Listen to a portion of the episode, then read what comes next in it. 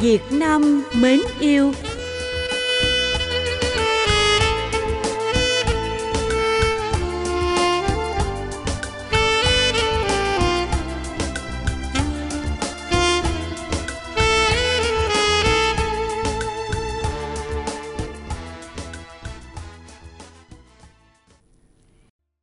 Quý vị và các bạn thân mến, trong lịch sử phát triển đậm chất anh hùng ca của vùng đất phương Nam, Vĩnh Long đã có một thời vàng bóng. Gần 300 năm trước, Long Hồ Dinh xưa của Vĩnh Long đã đảm nhận vai trò lịch sử, làm trung tâm khai mở và cai quản cả vùng hạ lưu châu thổ Mê Công rộng lớn. Ngày nay, lịch sử phát triển lay tạo ra vận hội mới cho vùng đất thiên thời địa lợi này. Cơ hội mở mang liên kết phát triển mạnh mẽ giữa trung tâm đồng bằng sông Cửu Long đang dương lên cả nước. Buổi đầu khai mở, lệ sở dinh Long Hồ Châu Định Diễn đặt tại thôn An Bình Đông thuộc huyện lỵ Cái Bè ngày nay. Nơi đây có vị trí khá thuận tiện cả hai đường thủy bộ.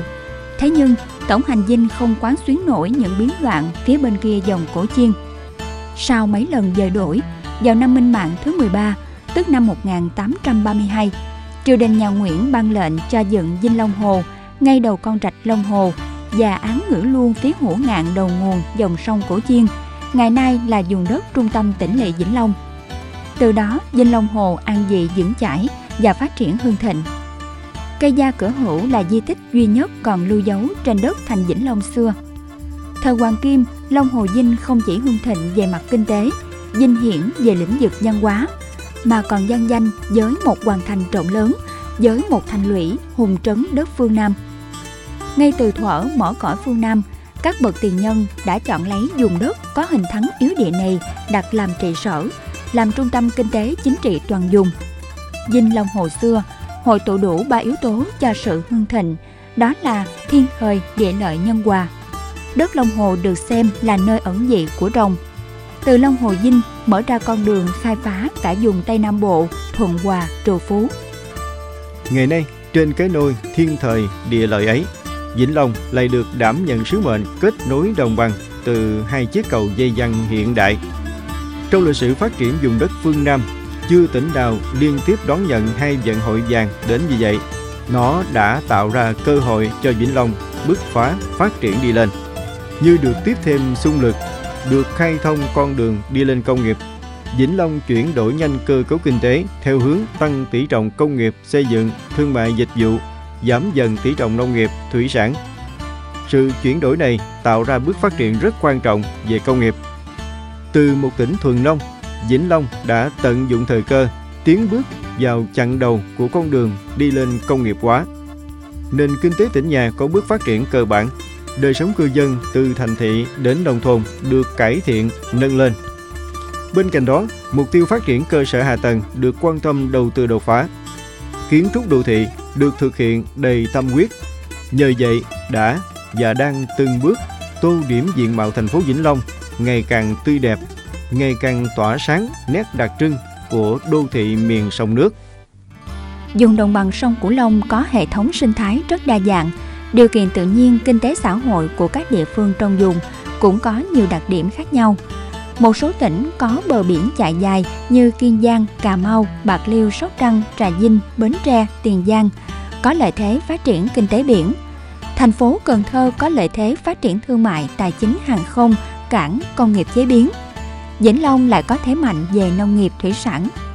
Do sự khác biệt về tự nhiên và xây dựng cơ cấu kinh tế của mỗi địa phương khác nhau, mỗi nơi đều hoạch định chính sách khác nhau cho sự phát triển kinh tế của tỉnh mình – Chính điều này đã dẫn đến việc chưa tận dụng cơ hội của ngoài dùng, đồng thời cũng chưa phát huy hết sức mạnh bên trong của mỗi địa phương trong vùng. Các nhà nghiên cứu về lịch sử phát triển gần 300 năm của vùng đất Vĩnh Long đã nhận định rằng Long Hồ Dinh xưa đã có thời phát triển hưng thịnh nhất đất phương Nam bởi nằm ở vị trí trọng yếu của vùng đất chính trồng dồi dào sản vật. Ngày nay, Vĩnh Long vẫn nằm cận kề trọng điểm phát triển kinh tế xã hội của đồng bằng cho nên, trên bước đường phát triển mới, Vĩnh Long cần mở rộng hợp tác và liên kết phát triển với các tỉnh trong vùng để tạo nên sức mạnh tổng hợp và đủ sức cạnh tranh. Xưa, Long Hồ Vinh là trung tâm phát triển đồng bằng. Vì thế, anh hùng hào kiệt bốn phương đã hội tụ về giữa đất chính rồng để hiệp sức gây dựng nên nghiệp lớn. Nhiều vị có công lớn ở vùng đất này được nhân dân ca tụng là dưỡng cơ lễ thành hầu Nguyễn Hữu Cảnh, hiệp viện đại học sĩ Nguyễn Cư Trinh, thống chế Thoại Ngọc Hầu với công trình lưu danh hậu thế, kinh Vĩnh Tế.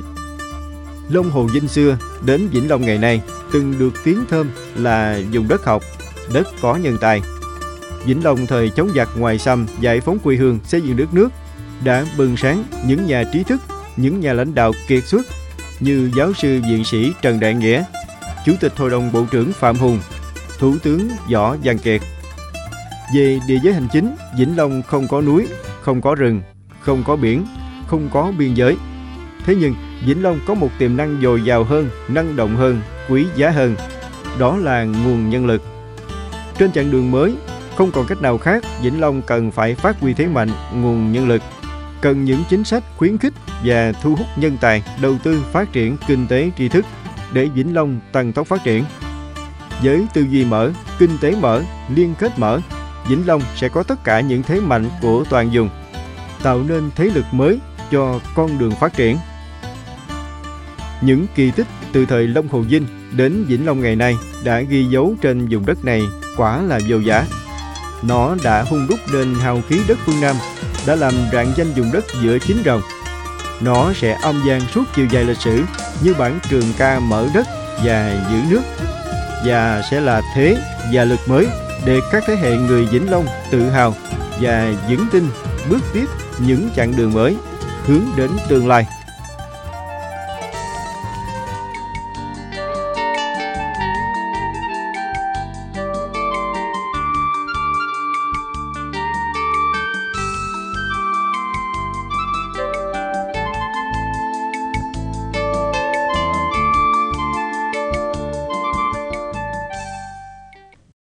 Quý vị và các bạn thân mến, chương trình Việt Nam mến yêu đến đây kết thúc. Cảm ơn quý vị và các bạn đã quan tâm theo dõi. Thân ái, chào tạm biệt.